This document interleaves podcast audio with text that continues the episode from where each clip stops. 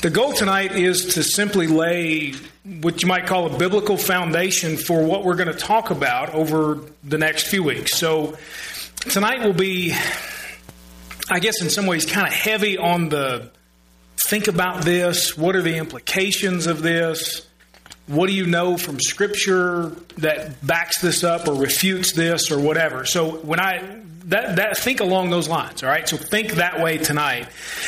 Next week, uh, my my plan is to get into some of the nuts and bolts of budgeting and just general money management. And so I would certainly appreciate your insights. I don't come at this from some expert standpoint. I have a bachelor's degree in history, not in finance. And so um, I can tell you some mistakes that were made in the past but I can't tell you everything about money. So I would appreciate your participation. I really would. This is for all of us to try to learn together. As I told you on Sunday morning, hopefully by pairing Wednesday night with Sunday morning, for at least for this short period of time during the series that I'm, I'm preaching on giving, maybe we can come at this from a holistic perspective. We can learn together. We can get to the point where we when I say make more out of our money, I don't mean have more money. I mean truly use it and live with it the way that God has designed it. Um, and so, so that's that's the goal. The following week, uh, the 28th, two weeks from tonight, Harold Hurt will be here.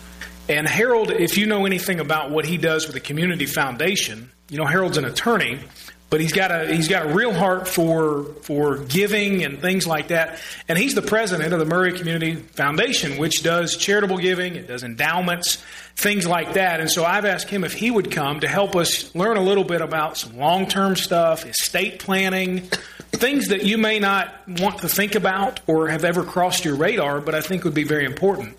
And so, uh, so he's going to be here on the 28th to talk about that. And so, kind of go from there. Fair enough. All right, got some some questions here to start things off, or some things to discuss. Complete the sentence. Money is what? Necessary. Absolutely. It is necessary. What else?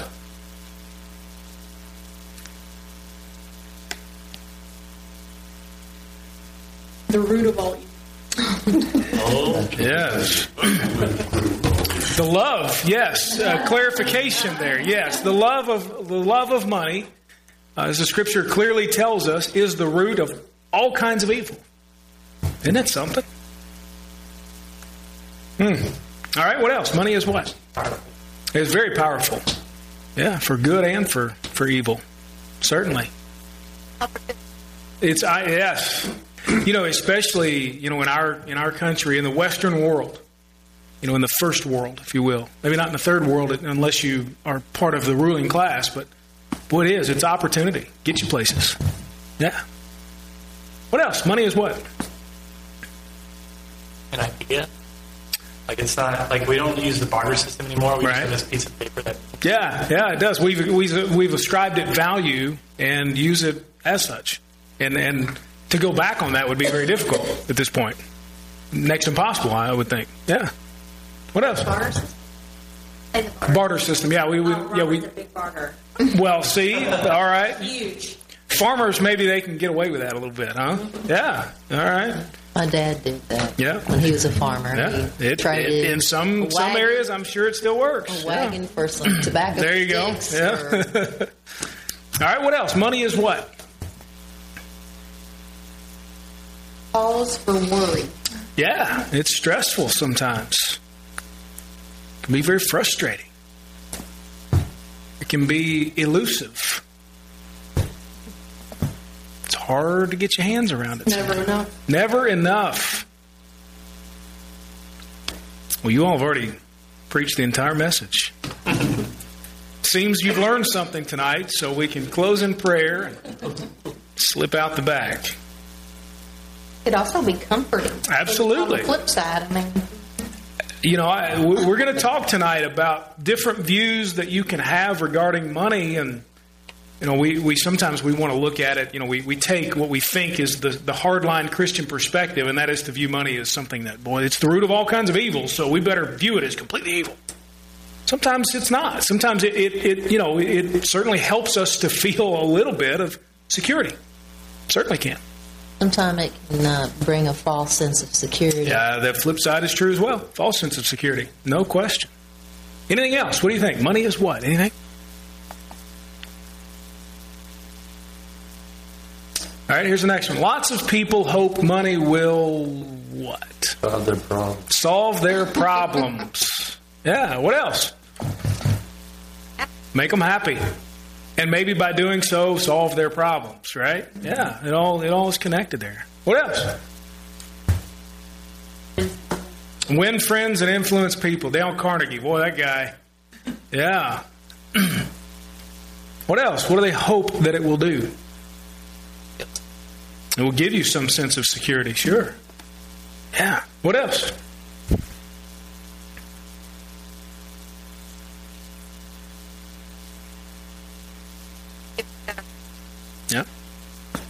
And in some ways, absolutely does.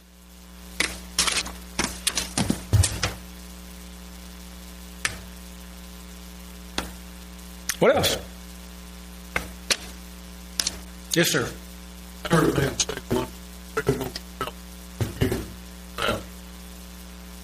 Yeah.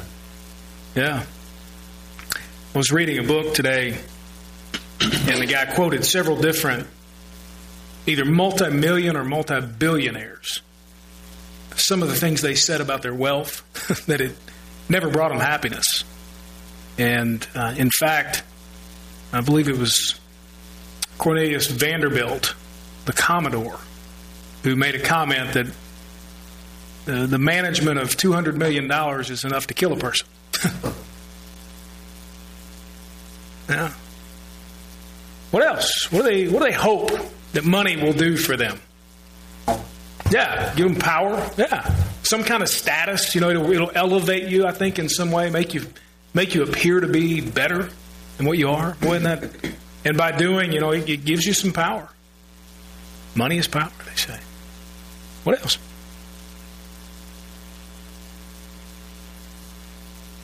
I don't know if it's lots of people, but some people hope money will not affect them negatively. That it won't Sure. change. Yeah. That they can keep, continue Yeah. Yeah. You know, it's a tough, it's chicken and egg kind of stuff to some degree because, you know, you, you, you- you heard, you hear it say, you, you hear it said that, that money can, boy, it changes some people. I mean, they, they get some money and, uh, the boy, they're, they're different from what I knew them. That's not the person I knew. You know, back when they didn't have anything, let me tell you what they were like. And I guess to some degree that that's possible. You know, and the flip side of that is that that you know I've heard it said that money, success, fame, whatever th- those those kind of things they don't they don't change you. They just bring out more of what was already there. and and I think in, it could be either way. I think in some cases maybe it can change, but when they get a little bit of power, as Bruce mentioned, you know, the, well the taste of that can can change you a little bit, or maybe it's simply bringing out some of those negative things that were already there. All right, third thing. What's the worst purchase you've ever made? I'll tell you mine. When one of those salesmen calls me. Well, you know, I'll tell you mine. The worst purchase I ever made was when Nancy was out of town when we first got married. And I went to Circuit City. Remember Circuit City? Mm-hmm. This is before Best Buy. I went to Circuit City and they were offering a deal to where if you signed up for three years of AOL, America Online, dial up internet access, this was only 15 years ago. I mean, think about how far in technology, at least, we've come. They would give you like 250 bucks to spend in the store. So we needed a television.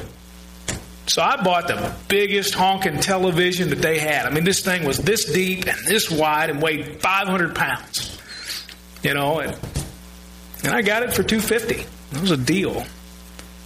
But then we got stuck with that stupid AOL for three years. We paid $23 a month for three years. That's what I paid for awful internet and a television that weighed 500 pounds. The worst purchase I ever made. It didn't sink us financially, but goodness, that was just dumb. Just really, really stupid. Anyway, what about you? The worst purchase that you're willing to admit that you've ever made. Car. How about that? A car? Car. Yeah, go maybe I, we've done that too. We've purchased vehicles that we think, well, Maybe not the worst decision, but it sure wasn't a great one. What else? Anybody willing to admit one?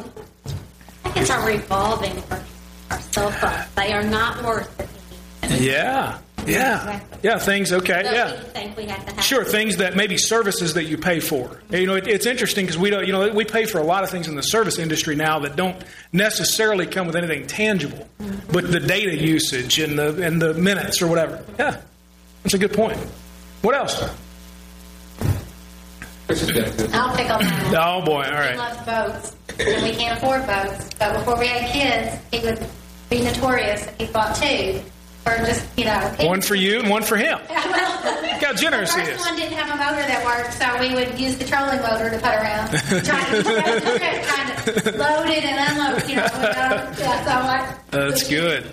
And then the second one he bought, we didn't have a truck to pull it with, so we had to wait until we had the right person. Wait for a flood. to even get the truck down to the lake, and boat back and forth from the house to the lake. For sale the day we found out she was pregnant. Yes, that's We good. had a boat. Two boats, one trolling motor. You can have them all three.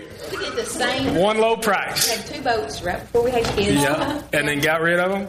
I'll never forget. I can't believe I'm going to own up to this. Uh oh. My grandmother, she at the time was 78 years old. She's like, I hear you got a boat for sale. Just like you said, I found out I was pregnant. never She seen ended up reported. buying that boat. Yes. Yes. So, Uh huh. sell it. Yep. Uh, we got rid of the boats too. Yep. Well, those those are certainly notorious, I'm sure, for those involved. What else? Anything? Any other bad purchases you're willing to admit? Think about the, the I want to hear from some of the older wiser men. The, yeah. So let's all look back here at the older and wiser in the room. Uh, they're not. They're unwilling to admit their purchases. Tell me. Tell me what. Why is it that that we make such bad purchases sometimes? Tonight's not about spending. Next week will be a little bit about that. But why is it you- you've, you've made these awful purchases in your life? Fun. Yeah. Sometimes it's just fun. It's frivolous. Yeah. Always wanted that kind of car. Okay, yeah, boy, I had, had my eye on that forever. I've always wanted a Corvette. Like you said, they make it sound better than what it Oh, isn't that the truth? Boy, that's the, They made AOL sound really yeah, they sure did. They threw in a television for me with AOL. Kidding, it sounded great. Until I had to pick that thing up and use dial-up for three years. You know, yeah. You know, I, I think I guess we figure it's you know we can or it's fun or we, it's going to do something for us. They've overpromised or we believe them or whatever. We'll get into all of the specifics. I thought it'd be interesting to kind of start with that because some of what we'll talk about tonight is, I guess, if you want to call it philosophical. I don't think it's philosophical in, in that it's abstract and not applicable, but certainly there is a philosophy behind how we handle our money. So here we go. Three potential approaches to money. Now, I don't have a lot of notes tonight on this stuff, so I'm hoping and expecting that you're going to contribute. There are going to be three things that I'll that I'll put up here. You can write them down if you like, or look at them, or whatever. The the first potential approach, not necessarily first in, in order necessarily, but but the first one we'll talk about is materialism. The idea that it's mine.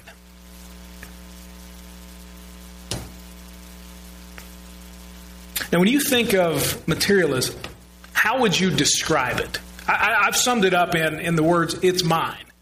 And I think that does sum it up to some degree that I'm, it's mine, I'm going to get what I can, I'm going to use it for me, consume it, whatever.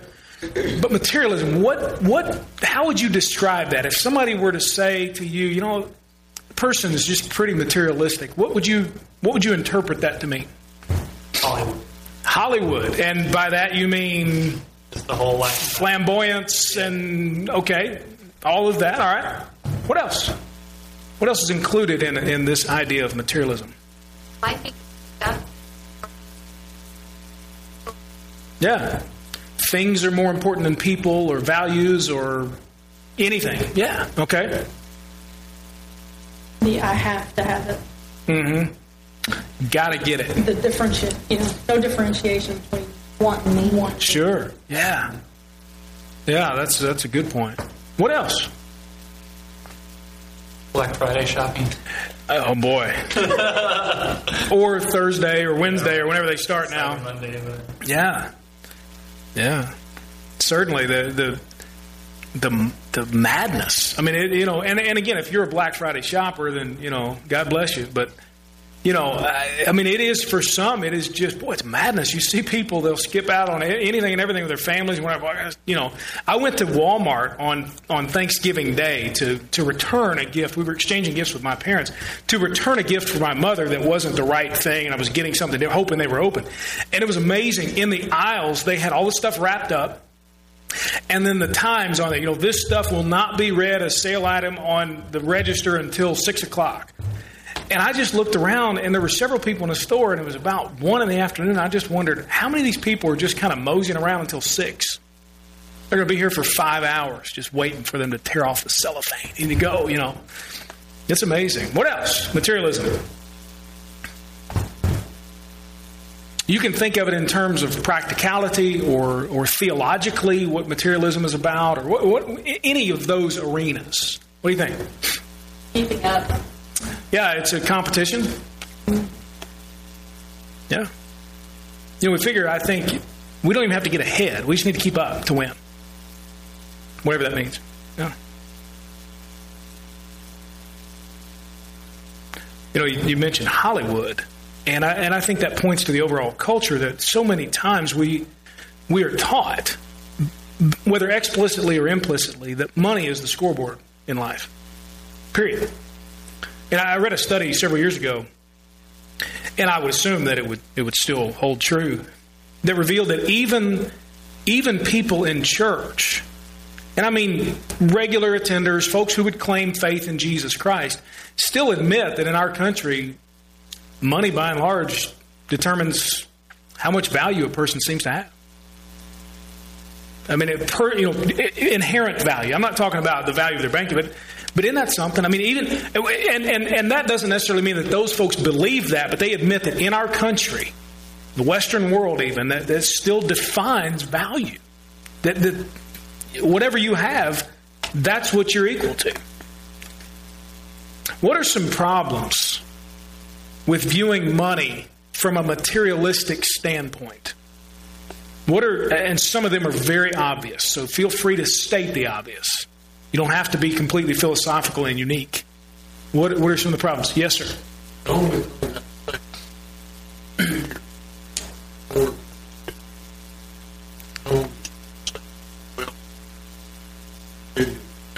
Mm-hmm.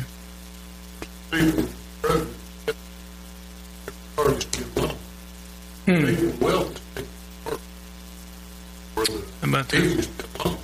Okay. The people that were fighting to, to get to that level, though. Yeah, okay. Yeah, yeah. That's one of the problems with materialism is it, it stretches you further than you're actually able to go, which of course adds stress and causes major issues. Yeah, good. What else? But even some parents live beyond their means so that their child Mm. Yeah, has everything yeah. that has no respect for what they do have. Yeah. Anything. they don't know what they have. Yeah, yeah, good point. Yeah, parents, maybe it's not necessarily for them, but it's for the appearance of what they can provide for their children or so that their children don't fall behind and whatever. Yeah. It's a, well, it's a constant temptation, though. You know, I mean, if you've got children that are coming of an age where those things are more prevalent, where the competition is real, and it is. There was It's a hard. story about it.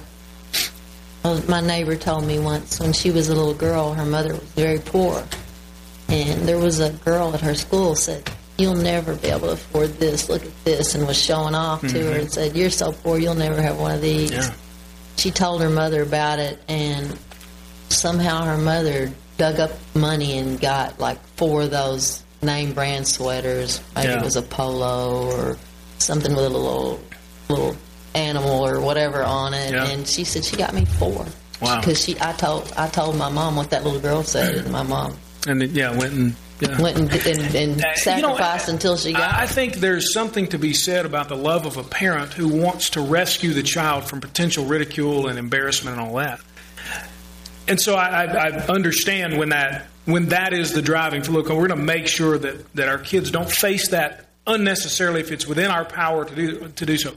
I think on the flip side, though, it's it's also something that you have to be very careful as a parent not to subtly buy into that mentality by going and and doing you know and, and spending life spending money crazy fashion just to keep up with those. And I think you know again to express love for a child there's nothing inherently wrong with that. Obviously it's great, but I think we have to be careful in what we're communicating to our children by even doing those things that we believe are trying we're trying to love them, trying to help them, trying to bail them out. And I think only you as a parent, you you as as as folks raising children, if that's you right now, I think only by the guidance of the Holy Spirit can you figure that out. I mean, I can't tell you. I can't tell you what to go and do in that situation.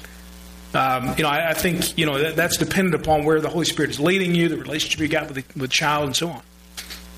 What else? Problems with materialism. I'm very mindful of the time it takes to manage belongings. Yeah.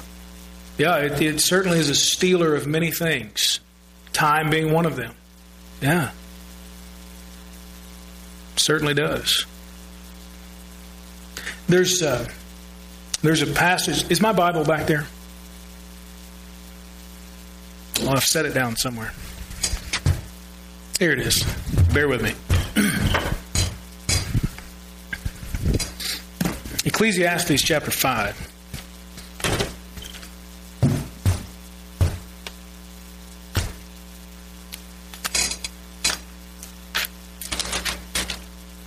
If you know anything about Ecclesiastes, the theme is what it's like to chase the wind.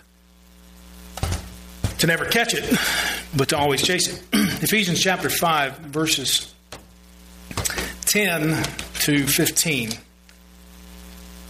The one who loves money is never satisfied with money. And whoever loves wealth is never satisfied with income. This too is futile. When good things increase, the one who consumes the, the ones who consume them multiply. That means more people want it from you. What then is the profit to the owner except to gaze at them with his eyes? The sleep of the worker is sweet, whether he eats little or much, but the abundance of the rich permits him no sleep. The more you have, the more you have to worry about. There is a sickening tragedy I've seen under the sun wealth kept by its owner to his harm. That wealth was lost in a bad venture, so when he fathered a son, he was empty handed. The more you have, the more you have to lose. As he came from his mother's womb, so he will go again, naked as he came, and he will take nothing for his efforts that he can carry in his hands. We strive so much to get all of this stuff, and yet it accomplishes nothing. Gets us nothing. In- increases our anxiety and our desire for more, and it attracts leeches that want to siphon it away from us. Randy Alcorn wrote a book called Money, Possessions, and Eternity. And I would highly recommend it. It's very good. It's a thick book. Um, covers a lot of different things. It covers practical things. It covers philosophical and, and theological foundations. It's called Money, Possessions, and Eternity. Randy Alcorn. He lists these these problems with materialism. You don't have to try to write them all down. Uh, if you want, I can get you a copy of all this. But here's here's what he says: It prevents or destroys our spiritual lives because it's idolatry. Uh, it blinds us to the curses, potential curses that wealth can bring with it, the problems that it brings. It brings us often unhappiness and anxiety. Doesn't it doesn't deliver what it's what it's promised. Ultimate futility. I just read the scripture. It it puts a veil on the best things in life, which are often free. Think about it. That old saying is pretty true. The best things in life are free. Can't put a price on your family, can you? You went snowboarding recently. You can't put a price on probably some of those memories. Just that fun experience. It costs you money to do it, but you know what? Can't can't put a price on it. It promotes independence and self sufficiency. Materialism. It can eh, elevate your pride and give you an elitist mentality. It promotes injustice in a lot of cases, the disparity between the haves and the have nots. It fosters immorality and the deterioration of the family. You talk about the time that it takes to manage it, not only that, but the time that it takes to earn more of it. It distracts from our central purpose in life, which is to glorify God, not ourselves. Pretty, pretty interesting stuff. When you begin to think materialism obviously we know having having you know just walking in the church everybody's going to say well materialism's wrong and i'm not materialistic but when we begin to see the subtleties of materialism the dependence on it the lack of faith in god the more trust we have in our stuff the worry that we have what if and what if and what if when things become more important than people just let one of your kids break something important to you. You'll find out how materialistic you are. Let's be honest. It also leads to a lot of debt and greed, stinginess, self focus, stress, anxiety, no margin in life, and a lot of stolen joy. And yet, so many of us, myself included, lean this way, don't we? Boy, it's so it's so easy in our society. It just is. This is the way of the world, in our as far as we know it in society. Second way you can look at at money is something called asceticism. Now, there's something called aesthetics, which is the beauty and the, the look of things. That's not what this is.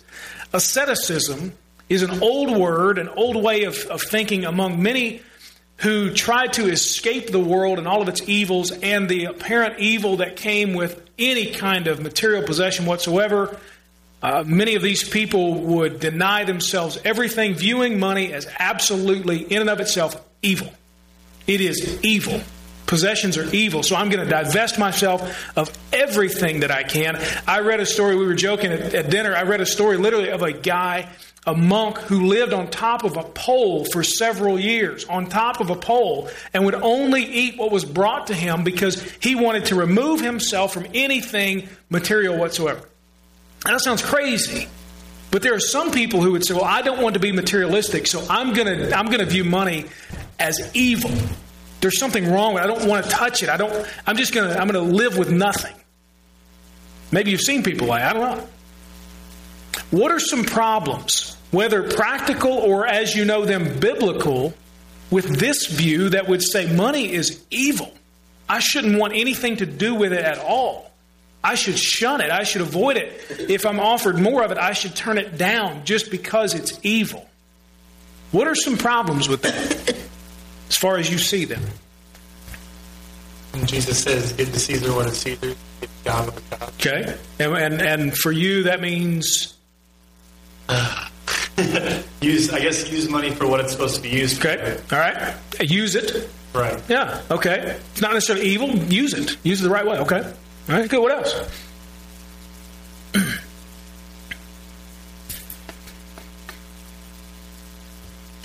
This is a little tougher to think about. We, we, we're not we're not accustomed to this kind of view. No, we're not. We're not. We're, we're used to thinking, okay, now the love of money is evil, but boy, that money sure is nice. I can't view it as evil. But throughout church history, there have been a lot of people who have done this. The monastic movement is is based upon this to, to a large degree. And now we, you know, we in, in evangelical faith, uh, particularly among Southern Baptists here, we, we don't have a lot of uh, monks living among us. We, we don't have that, but there is still that subtle self denial. What does that mean? Does that mean I should have nothing at all? Do I enjoy nothing? I do nothing? What are, you know? What are some problems? What do you think? Well, in today's world, you probably, if that's really the way you felt, there wouldn't be a lot of interaction with others. Yeah. I mean, Yeah, you're going to remove yourself not only financially and materialistically, but, But you're probably relationally. you're not going to be as interactive. I, I mean, I wouldn't. Yeah, yeah, you're right. Because you would be the. Yeah, you'd be fearful of it rubbing off on you, and you certainly would be viewed as a little bit strange. Right. Yeah. Okay. What else? I think if you have if you think this way, money is that if money is given to you, even God, Yeah. God give you money, He'll Yep. Yep. That's a great point. Yeah, I, the constant negativity, constant heaviness with it, the guilt, can't receive a gift from anybody, you know, whatever. Yeah, that's that's a good that's a good point. What else?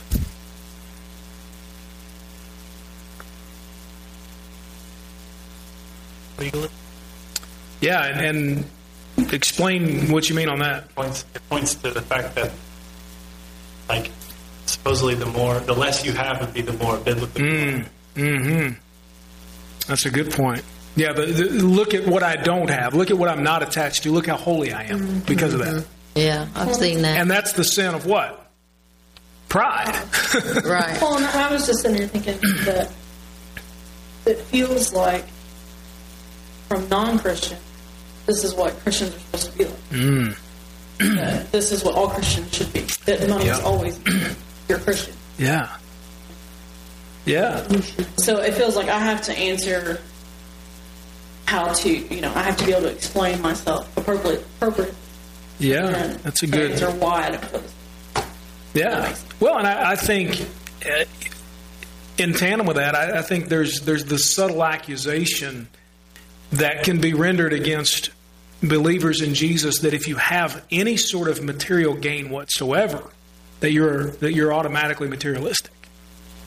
You know, if you're rich, if you make more money than somebody else, well, well, what what could that money go to?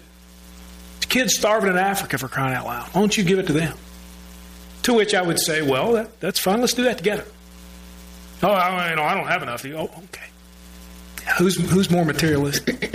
you know, so it is. It's it, it, this. This is a view that I think can be very subtle. That we feel, as you mentioned, Stephen, we feel guilty about it for having something. We're accused of, of this or that. Yeah. But I also think people, well, I'll just take Haley for example. You know, I bought her a pair of Hollister sweatpants. Mm-hmm. My sister-in-law probably was jealous, materialistic people Mm. I'll ever meet as far as the way my child's dressed. Wow. But we have a rule in our house, unless it's on sale, it's not bought. Okay. Yeah. So And she knows that. Okay. And so, but it constantly, You have to answer. you you can appear based upon the name on the uh, of the brand. Yeah. Okay. you know, I think Sure. too much for those. I Well, can buy, you know. Yeah. I think yeah. I find myself being defensive. If it- Exactly. There's Yep. an automatic response to anything that Matt and I do. Well, we, you know, we found a really good deal on. it. Yeah. We, you know, whatever. Just, you know, feel like you That's boy. That's hard. Have to- Absolutely. I know exactly. It's a Great point. they- It's a very. That's a I really went to good Lowe's good point. last night and they marked down a bunch of stuff and when I when they rang it up it was less than sixty five dollars and it said you saved ninety five dollars. But that? somebody might come in my house and they go, Oh, where'd you get that? Right. Yeah. And accusing you start- yeah. Absolutely. I sure. felt like I was being a good steward, but you Yep. know, my sister, I get, I, and I'm worried when my sister comes in or my mother.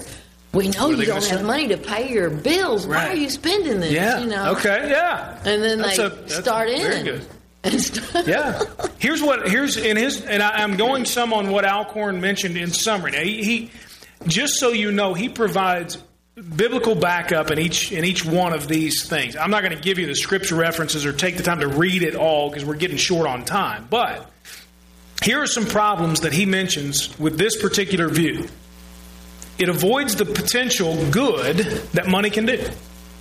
Money can do some good things. It's it's neutral.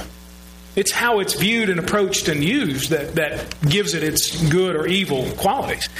It doesn't automatically help us avoid sin. You know, as, as has been mentioned, it, it- just just because I, you know, I'm not going to have anything. No, well then then now we're leaning toward pride. Look at me. Scripture does not call the physical world evil. Our bodies are not evil in and how they've been made by God. We don't need to beat our bodies and and and, and avoid any contact with the with the material and physical world. God made the world. He's the God both of the physical and the spiritual world. They're not two separate things. He's He's God over both. Not all conveniences and modern amenities are wrong. They're not. It'd be kind of hard to heat your home, uh, you know, if you if you don't have the proper stuff. So, you know, it, he uses the example of Mother Teresa that would want nothing that was modern, but in order to take care of some people that she was trying to take care of, needed some modern amenities to be able to do that. There's nothing nothing inherently evil with that. Poverty is not equal to piety. Uh, This can be an attempt to impress God and impress other people. Well, look, God, at how much I'm denying myself. It might lead to unfair condemnation of others. Well, you ought to be like me. Instead of you ought to be like Jesus. Ministry requires money. I mean, it does. And I'm not talking about paying my salary or paying the bills of the church. I'm just doing ministry requires money. And he makes the point. He said, What if every Christian did this, lived this way? He said, We'd have no money for missions, for anything. And he, he's, he, I mean, he talks about that sometimes it's really good that we've got rich Christians. Praise God for rich Christians that can give towards stuff that maybe the rest of us can't give in as much volume. And he also says Jesus lived simply, but did not view things as inherently evil. He lived a simple life. He didn't have much. He Said he didn't even have a place to lay his head, but he, he didn't go that go around imposing that on everybody else. Those are two unbiblical views. Materialism, asceticism. Opposite ends of the spectrum. Understand that Satan is, if you will, if you allow me this, the God of extremes. To call him a God, obviously, little g. He's the God of extremes. He would want you to live materialistically and view money as your idol and your God, or live ascetically and, and view everything as evil and trying to earn God's favor by, by how much you've removed yourself. The biblical way is a word that you all probably have all heard. It's not going to be anything new or unique. And it's the idea of stewardship, which simply means it's God's. My question for you with some obvious answers. What is what does the Bible say about this idea? How we should handle it, view it, approach it, respond to it. What does the Bible say? What have you been taught about the idea of stewardship? Fancy old school word. But powerful in meaning. She was talking about buying things on sale. Okay. And then I was talking about it too. Okay, so in that case, using money as wisely as possible. Yeah, we Okay. felt like that. Yeah, getting getting the best deal you can on something if you're going to buy it. Yeah, absolutely. I think that's very practical. What else? What, what's included in this idea of stewardship? Make sure you pay your tenth. Okay, yeah, you're gonna you're gonna you're gonna give to God. What you know, talk about render to Caesar what is Caesar's, and unto God what is God's. We're gonna we're gonna pay the tithe. And also need to help others. Yeah. Like okay. an offering. All right, very being good. a helpful person to Yeah, other sure. people who Okay. All right, good, good. What else? What, what's what else is included that you think of? Stewardship.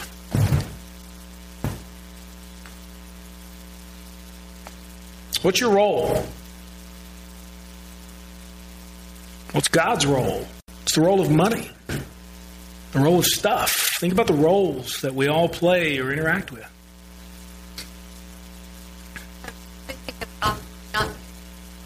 Yeah, that's a good point. Not wasting stuff. Yeah. Whatever. Yeah, sure. Food and all that. Yeah. maybe inviting a friend for a dollar hamburger at McDonald's instead of maybe you going out to somewhere fancy, Okay. like maybe Captain D's or something. Sure, yeah, it depends. Yeah. Just take your friend and their kids maybe and say, "We're going to go get a dollar burger. Okay. You want to go with us?" Or All right. Yeah. Okay. What else? It's obvious, but in this model of stewardship that God has laid down for us in Scripture, who's the owner of the stuff? God. God is. Who does He say? What role then does He say that we play? The role of what? The role of steward, which in other words could be what? A manager. Well, you, you, you know you understand. Maybe maybe you work or have worked in some role of management that you get orders from on high and you implement those orders and you make sure that those things are done. The role of the steward was not to create the commands, but simply to follow them. Not to create necessarily your own identity with the stuff, but simply to say, what's the owner said he wants done with the stuff? I better make sure to follow that completely. So the idea is that God is the owner and I'm his money manager. And, and, and I say this, and it's almost obvious. I mean, we start talking about what's our role with money. Well, I'm a steward. But I, I, as we've talked about, I think we have, because we're human, a great tendency to lean toward materialism or maybe lean toward asceticism. And we we, we struggle with this idea because it's a balance. We struggle with this idea of stewardship. I think it's important to, to take us back. So our role is, is to determine what has the owner said that he wants done with his money, and then to do that completely. To determine what he says. And that, that, you know, we have the living Word of God that will that will give us great principles, and in sometimes, in some cases, very specific things that He's told us to do with His money. But I think what, you know, when Jesus says in Matthew chapter 6 to store up treasures in heaven, not treasures on earth, where moth and rust destroy, basically where it goes away. I think that really does sum up in so many ways why we should view it as God's stuff and not our stuff. The truth is, you can either manage it or you can be owned by it. Those are really your only choices. You can manage it or you can be owned by it.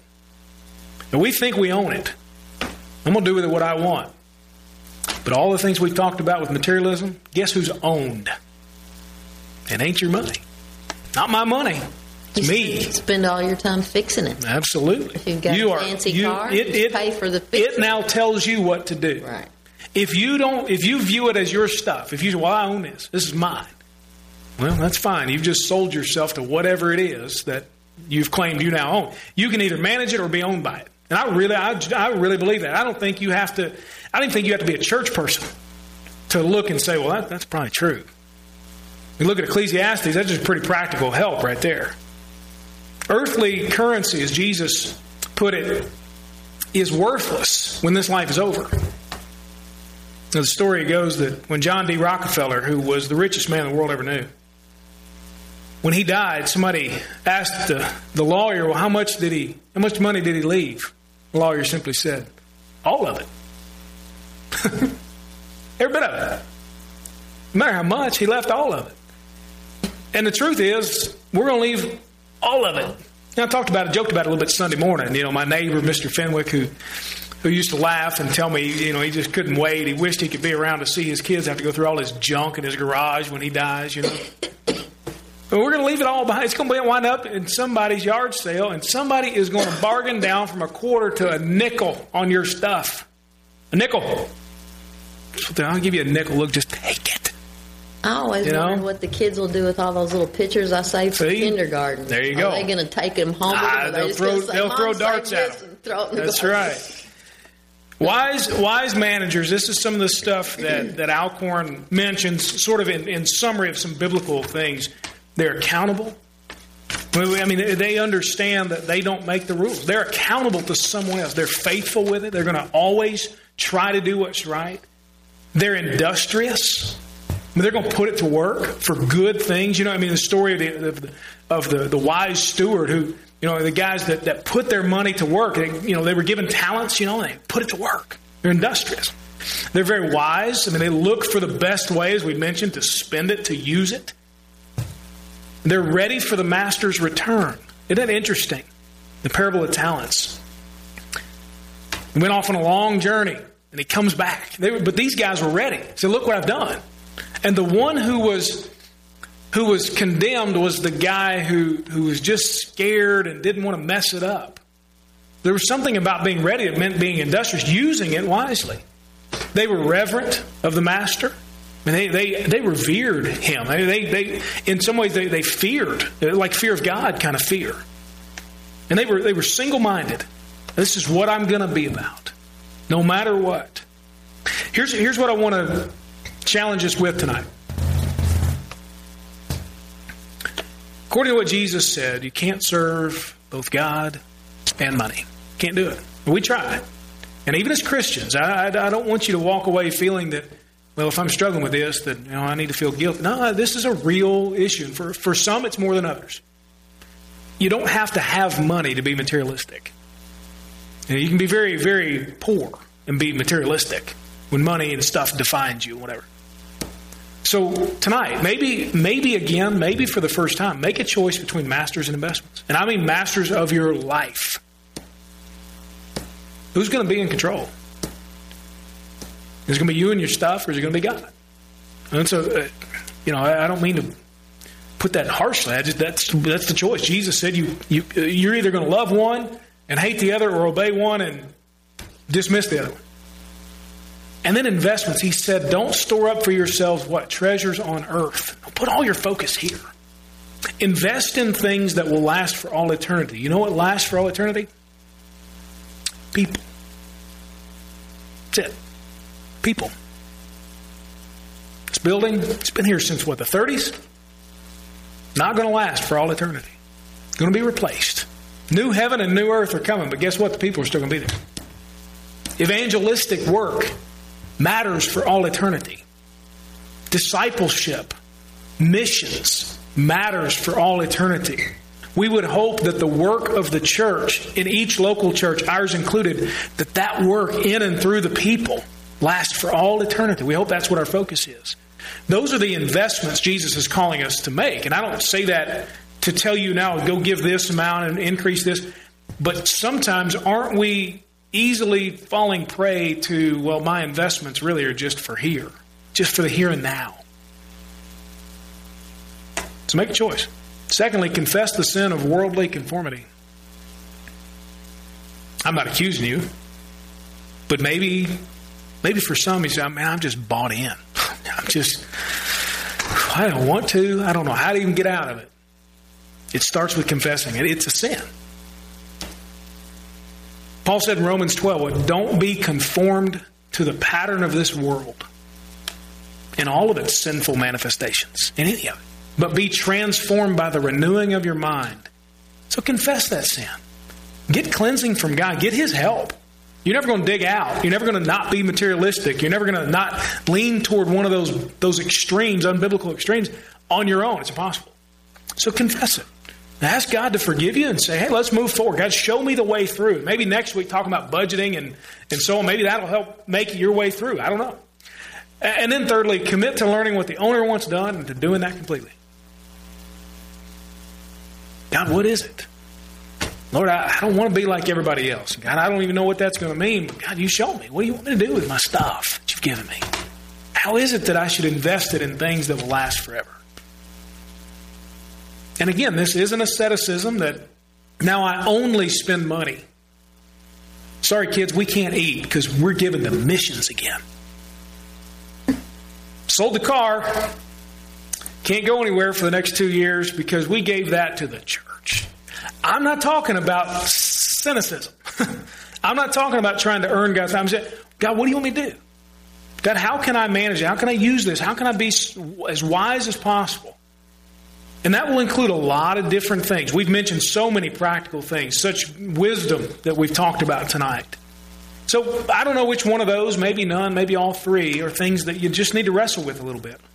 But this lays, I think, the biblical foundation. The idea is not materialism, not asceticism, but certainly is stewardship and what that looks like. And maybe it's a good reminder. Maybe it's, you know what? We've got to plant a stake in our lives tonight. My life as an individual, maybe you with your family, maybe as a husband and wife, whomever, you just say, look, from this point forward, we're going to approach this as managers of God's stuff, not as owners of our stuff. And for some, I tell you, you know how that is. That decision is powerful. And you just place a stake in the yard, so to speak, that, that mile marker right there, that's where we committed to say, God, we're going to do it your way. And, and, and I believe God works through that. I really do. So that, that's, uh, that's all I got for you uh, tonight. Like I said, next week we'll start talking about just some of the nuts and bolts. So come prepared. Come, and I mean that. Come with your insights, with what's worked for you, with what hasn't with maybe some I'll try to provide you some templates and some you know some things like that we can kind of look at and compare maybe stuff you know whether it's a, a, computer program that you've used or anything that that is helpful when it comes to budgeting and philosophy regarding that and so on please make sure to come ready for that anything in closing questions comments helpful things to throw in as we get done tonight when I go to the store lately it helps to say a fool and his money are soon parted over and over yeah, again. Yeah, be careful. so that you'll watch. Don't be a fool, right? Absolutely. That's good. I, you know, I, you make the point of memorizing Scripture, and I think you know that's that's not just for assurance of salvation. Though certainly it is. It's not just for winning a spiritual battle today. Though certainly it is. For going to the store, it's practical stuff. It's really good. All right. Well, I'm glad you're here tonight. It's 7:30. We'll let you out of here. Go get your kids. I hope that, that you try to come back next week. I think the discussion will be good. If you've got some folks that you say, hey, you know, we got this going on in our church, maybe it's a good time to invite them. I don't know. Um, maybe maybe somebody in your family would benefit from, from hearing some of the principles. We're recording it. Maybe that will work. I don't know how we're going to disseminate that information, but um, but maybe that'll help. And I appreciate your discussions and all that. All right. Well, let's uh, let's close in prayer, and, and we'll be dismissed from here. Heavenly Father, we, we thank you for your presence in our lives. We thank you for the wisdom from your word. We pray, Lord, that you would make us stewards. Help us to remember that, to not lean to either of the extremes, but to, to do things your way. And God, we, we pray that you would give us confidence in that. We pray that we not we not be looking for earthly rewards with that, but Lord, we, we would truly store up for ourselves treasures in heaven. Help us to be those kinds of people Lord, help us to drive those stakes in our lives tonight that from this point forward, that we will think differently about all of this. Uh, Lord, we pray for, uh, for children, our youth that are over there as they're wrapping things up. God, we pray that you capture their hearts, uh, that you would show them and shower them with your love. Uh, let them know your grace and uh, your mercy. Thank you, Lord, for letting us be here. And we pray these things in your name. Amen.